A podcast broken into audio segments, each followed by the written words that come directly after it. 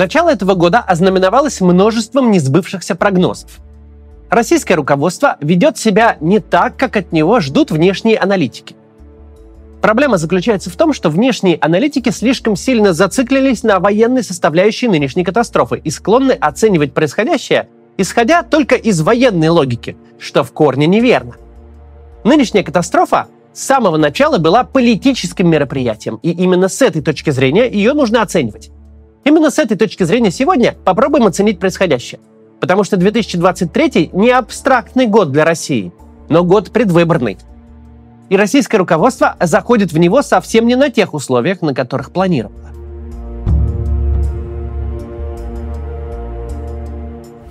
Очень многое из того, что могло бы случиться, сейчас не случается, ровно по причине предстоящих выборов.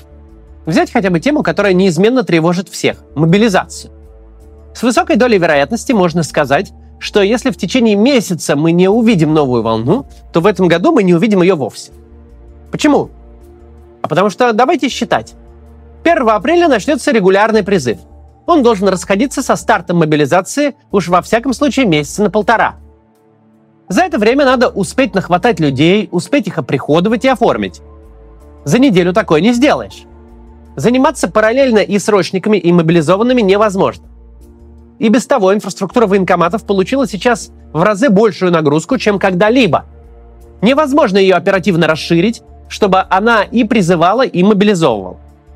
Тут вопрос уже не административный, а чисто физический. Призыв будет идти аж до 15 июля.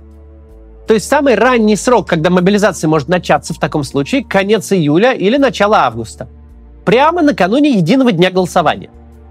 Тут надо понимать, что в сентябре этого года избирают, например, мэра Москвы. Мобилизация и без того опасное мероприятие, особенно в крупных городах. Но проводить ее и одновременно перетаскивать Собянина через голосование в Москве, которое будет стоять на ушах, прятаться и отбиваться, это какое-то совсем слабоумие. От конца сентябрьских выборов до конца 2024 года, когда запланированы выборы президентские, останется 5 полных месяцев. Это уже не просто активный этап избирательной кампании, это ее финишная прямая. Те люди, которые сидят в Кремле и на Старой площади, могут быть насколько угодно упоротыми и некомпетентными, могут ждать оккупации Украины за неделю. Но эти клещи присосались к власти и удерживают ее почти четверть века. Суицидальные политические акты, такие как устроить всенародную панику за 150 дней до выборов президента, им не свойственны. Ничего так предвыборные исходные данные – Войну затеяли, никаких результатов нет, зато объявлена охота на людей, чтобы они сгинули в очередном Бахмуте.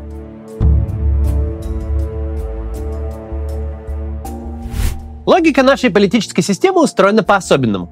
Если уж побед нет, не будет, и никто не может сказать, как вообще эти победы должны выглядеть, то хотя бы в последние предвыборные месяцы нужно постараться сохранить видимость нормальной жизни. Ведь вопрос поддержки Путина обществом и элитами – это не вопрос поддержки конкретного человека с фамилией, именем и отчеством. Это всю дорогу поддержка стабильности в максимально примитивном понимании слова. Завтра должно быть точно таким же, как сегодня. Если сегодня не вышло ни процветающим, ни победным, то оно должно хотя бы напоминать, пусть с натяжкой, какую-то норму. Не должна страна гореть, бежать и прятаться. Еще есть момент чисто технический. Невозможно нагрузить аппарат управления таким множеством задач одновременно и ждать, что он преуспеет. Вот тебе список дел, дорогой губернатор. Мобилизуй людей, ищи им трусы, носки и деньги на компенсации, строй оборонительные линии, а еще выборы нам выиграй. Если сделать шаг назад, то даже становится понятно, почему война началась именно в феврале 22 года. Два года выглядит идеальным сроком для того, чтобы и эффект от запланированной большой победы сохранился, и система успела сама себя к выборам стабилизировать. А тут нет ни того, ни другого. 2023 — это год, в общем-то, цейтнота. Нельзя просто так взять и махнуть на все рукой, ожидая, что ситуация куда-нибудь сама вырулит, как это делалось все предыдущие годы при каждом кризисе. Теперь есть вполне конкретный дедлайн, до которого ситуация должна нормализоваться. Хотя бы в том значении, что перестанет становиться хуже – Однако никакие прогнозы на грядущий год, ни экономические, ни военные, такой перспективы не сулят. 2024 же год самый опасный для всех. Давайте начну с плохих новостей и объясню, почему он опасен для нас. Для тех, кто заинтересован в том, чтобы Россия вернулась к какому-то нормальному состоянию. Если система сможет себя за волосы перетащить через выборы, то руки у нее будут развязаны полностью. Если система сохранит себя спустя два года настолько тяжелого кризиса, то в обозримой перспективе непонятно, что вообще сможет ее остановить. Сбудется то, чем любят пугать алармисты со всех сторон. Полноценная трансформация режима, переход репрессий из точечных в массовые, повальная мобилизация, переход экономики на военные рельсы, движение к чему-то походящему на настоящий марширующий фашизм и тотальную войну. Плюс закрытие границ, запрет Ютуба или вообще изоляция российского интернета. Массовая отмена выборов. Вот этого всего можно ожидать, если в марте 2024 года система убедит себя, что все под контролем, что даже в самых поганых условиях она может пережить стресс масштаба президентских выборов и сохраниться в исходном виде. Если система перевалит этот рубеж без больших потерь и сохранит себя, то это плохая новость не только для россиян. Это плохая новость для Украины, для ее союзников, для человечества в целом.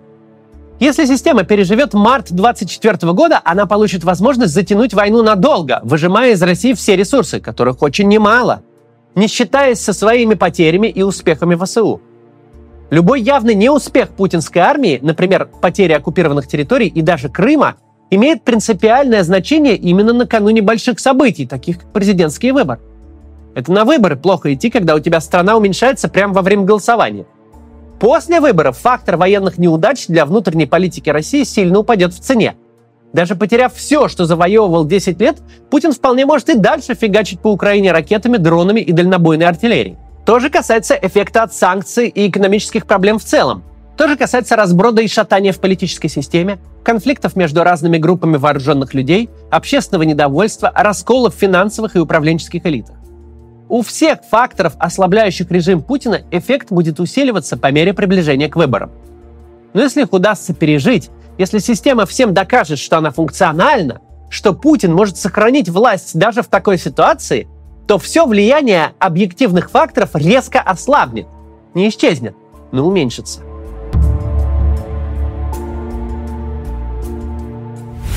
Хорошая для нас, для всего развитого мира и ужасная для наших оппонентов новость заключается в том, что впереди весь 2023 год, за который системе нужно этот камень закатить в гору. Нужно стабилизировать ситуацию, которая с самого начала войны постоянно и непредсказуемо ухудшается. Дальше сейчас об этом всем будем говорить, пока небольшая реклама. Повсюду нас окружают технологии. Это труд миллионов людей – Например, чтобы вы посмотрели это видео, сотни тысяч разработчиков трудились на протяжении нескольких лет. А сколько приложений в вашем телефоне? Заказов на их разработку так много, что программистов постоянно не хватает. А платят им больше, чем в любой другой профессии. Зарплаты высокие не просто так. Чтобы освоить классическое программирование, нужно потратить уйму сил, времени и денег. Что не всегда возможно. Нужно разбираться в математике и алгоритмах, понимать, как работают операционные системы и железо компьютера. Но другое решение существует. С новыми технологиями мобильным разработчикам стать проще, чем вам кажется. В этом вам поможет Zero Coding. Наверняка вы слышали о конструкторах сайтов, таких как Tilda или Wix. Zero Coding — это то же самое, только для мобильных приложений. Научиться Zero кодить можно всего за несколько недель в университете Zero Coding, и сможете в дальнейшем создавать приложение на заказ. Это может обеспечить вам доход э, в 200 тысяч рублей в месяц и больше. Университет Zero Coding приглашает на бесплатный двухдневный марафон по разработке мобильных приложений на Zero Code. Марафон для тех, кто интересуется новой профессией и возможностью работать в IT.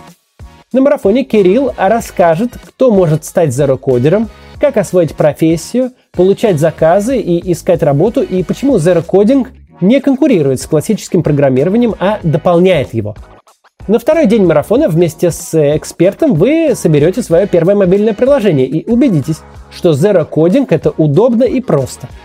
Участие в марафоне бесплатно, поэтому регистрируйтесь на него прямо сейчас. Ссылка в описании. Продолжим. Уже давно никто, включая пропаганду, не скрывает, что выправить ситуацию своими силами не особенно получается, что вся надежда на волшебника в голубом вертолете на то, что Запад устанет от Украины, на раскол союзников по НАТО, на прекращение поставок техники, на приход к власти хоть где-нибудь, хоть каких-нибудь радикалов, на природу, на погоду, на кризис, хоть на что-то. Тем временем все предсказания и все фантазии кремлевских старцев пока сбываются с точностью до наоборот. До 2022 года словосочетание «коллективный Запад» было чистой нелепицей попыткой навязать свою странную логику и обвинить в заговоре страны, у которых между собой очень мало общего. Но за этот год Путин и его режим всю свою ФСБшную конспирологию воплотили в жизнь. Западные страны едины как никогда и действительно сложили антироссийский заговор. Это не какое-то тайное соглашение, заключенное в секретных кабинетах ЦРУ, а совершенно явный, публично проговариваемый и зафиксированный в документах план. Россия должна проиграть войну, и неважно, сколько это будет стоить. Публичная позиция Европы и Соединенных Штатов, объемы поставок, заявленные в последнем пакете помощи, ставят крест на любых замыслах по стабилизации фронта, по фактической аннексии оккупированных территорий. В 2023 году у Украины будет достаточно ресурсов для того, чтобы хороших новостей, не считая взятия какой-нибудь деревни, для Путина и его администрации не было. А жесты доброй воли, наоборот, были. К марту 24-го ни элитам, ни гражданам не будет никакого трофея. Мол, мы воевали два года, положили сотни тысяч человек, вот вам зато нечто осязаем. Этого не будет, и это факт. Но самое главное, что это даже не важно – когда война пойдет на третий год, никакие трофеи будут уже никому не нужны. В этом смысле чрезвычайно символичны комплексы ПВО на московских крышах и вокруг резиденции Путин. Вряд ли ставившие их военные и безопасники думали об этом, но эффект получается хуже, чем от любого ролика любого иностранного агента. Смотрите все, мы ввязались в авантюру, нигде в ней не преуспели, э, и теперь настолько не понимаем, как с этим справляться, что ставим зенитки в центре густонаселенной столицы. За 11 месяцев мы прошли путь от захвата Киева до обороны Москвы. Что должно после этого впечатлить публику? Захват Солидара? Ни у оппонентов Путина, ни у самых преданных лоялистов, ни у Z-общественности сегодня нет иллюзии, что происходящее может закончиться чем-то хорошим для российской власти. Более того, если мы почитаем, что говорит Патрушев в своем нашумевшем интервью, то поймем, что самый близкий к Путину силовик ноет не хуже Стрелкова – с одной стороны утверждает, что Россия воюет со всем демоническим Западом сразу, с другой признает, что Запад не победить. Вот с таким багажом, вот с такой стабильностью Россия вошла в предвыборный год. С войной, которая каждый день забирает сотни жизней, которую нельзя остановить, им принципиально невозможно выиграть. В то же время всем ясно, что сегодня существует одно единственное реальное препятствие для какого-то выруливания из ситуации, каких-то переговоров и компромиссов, и налаживания нормальной жизни. И это препятствие зовут Владимир Владимирович Путин. Это война Путина. Это его личный проект и личный провал. Любой другой человек на его месте не будет нести груз Путина, не будет наследовать его проблемы и его безвыходную ситуацию. А что граждане? Даже по опросам самых придворных социологов картина складывается довольно однозначно. Граждане примут окончание происходящего безумия практически на любых условиях.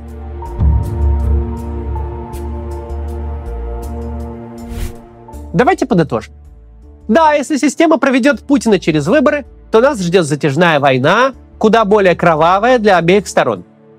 При этом для всех для элит и для граждан вопрос поддержки Путина на выборах – это буквально выбор между войной и миром. Между фиксацией убытков, попыткой наладить нормальную жизнь и ухудшением ситуации в непредсказуемую сторону. Успешный переход к новому электоральному циклу сильно укрепит персональную власть Путина, докажет ему самому и всем вокруг, что политическая система огромной страны готова, несмотря ни на что, работать на одного единственного человека и потакать его прихотям – с другой стороны, формулировка задачи звучит так, что достичь успеха ему будет очень тяжело. Найдется много охотников сказать, что выборы в России не важны, что на них ничего не решается, что это чисто декоративное мероприятие, которое не может быть значимым фактором. Это неправда. Причем степень этой неправды мы видим каждый день с 24 февраля прошлого года. Да, выборы в режимах типа нашего – это имитационное мероприятие. Да, говорить о конкуренции, допуске кандидатов, равных возможностях агитации и честном подсчете голосов нельзя даже в шутку. Но выборы в персоналистских режимах играют совсем иную роль. Во-первых, это экзамен для самой системы. Система показывает, что она достаточно консолидирована, лояльна и функциональна, чтобы провести столь масштабное мероприятие. Если такие выборы удается провести спокойно, без больших скандалов и протестов, это значит, что граждане в принципе не против продления существующего положения вещей. Не просто так такие процедуры называют аккламационными. Выборы на них не происходят. На них автократ показывает своему окружению, что пусть у кого-то из них есть деньги, у кого-то люди с дубинками, у кого-то люди с автоматами, но у него есть главный ресурс – молчаливое согласие десятков миллионов людей. Что бывает, когда такое согласие разрушается, мы видели на примере Александра Лукашенко в 2020 году. Лукашенко тогда спас Путин, но Путина спасать будет некому. И, конечно же, военная авантюра, вылившаяся в самую большую европейскую катастрофу со Второй мировой войны, это не что иное, как попытка такого варианта избежать. На выборах в наших режимах не задают вопроса, кто вам больше нравится, Иванов, Петров или Сидоров. Потому что Иванов в тюрьме, Петров в эмиграции, а Сидоров правит уже 20 лет. Задают другой вопрос. Вы не против Сидорова во власти еще на очень много лет? Если наш Сидоров по фамилии Путин не способен будет своим элитам доказать, что граждане в принципе не против, то непонятно, зачем он им нужен. Весь реальный властный ресурс, денежный и силовой, в их руках. А он им уже целый год ничего, кроме проблем и бед, не приносит. Он хотел создать ситуацию, когда общество говорит, Бог с ними, с вашими дворцами, с нашим бесправием и нищетой, но зато Киев наш. А создал ситуацию, где усталость от несменяемости, коррупции, нищеты теперь действительно больше не проблема. Ведь теперь проблема – это смерть, которая вполне зримо витает над страной. Но главный вопрос, который будет задан самой элите, она хочет продолжения вот этого кошмара. Так ли плохие перемены по сравнению с такой стабильностью? Как скоро репрессии перейдут с преследования комментаторов ВКонтакте и авторов YouTube-каналов на поиск предателей и шпионов в высших эшелонах власти? Если не Путин, то кто виноват в том, что все идет не по плану? И почему бы его не выкинуть? Чем ближе мы будем к выборам, тем больше действия как самого Путина, так и всей его системы будут подчиняться логике предвыборной кампании. В любых прогнозах нужно будет ориентироваться не на военные сводки, а именно на электоральный российский календарь. Эта война была затеяна как предвыборное мероприятие, а стала предвыборной катастрофой, из которой пока не видно выхода. Если выход найдут, будет катастрофа для всех нас. Если нет, что гораздо более вероятно, мы увидим куда более быстрое сворачивание войны, чем кто-то мог ожидать. До завтра.